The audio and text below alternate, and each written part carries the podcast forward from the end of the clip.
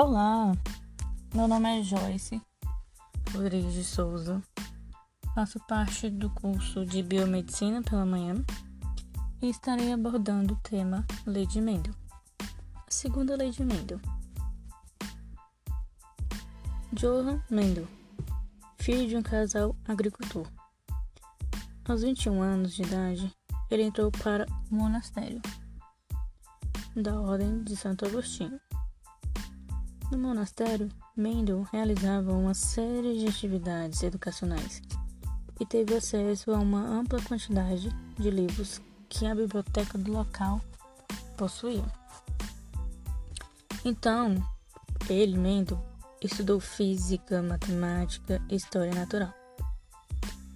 Vários trabalhos foram realizados por Mendel, porém o mais importante deles é que ele garantiu o seu reconhecimento de pesquisador, que foi o estudo feito com ervilhas.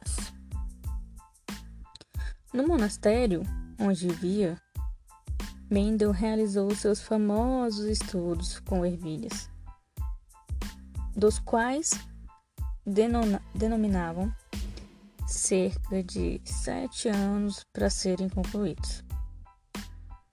Então, a segunda lei de Mendel, ou lei da segregação independente, seria o que? Mendel concluiu que a herança da cor era independente da herança de textura.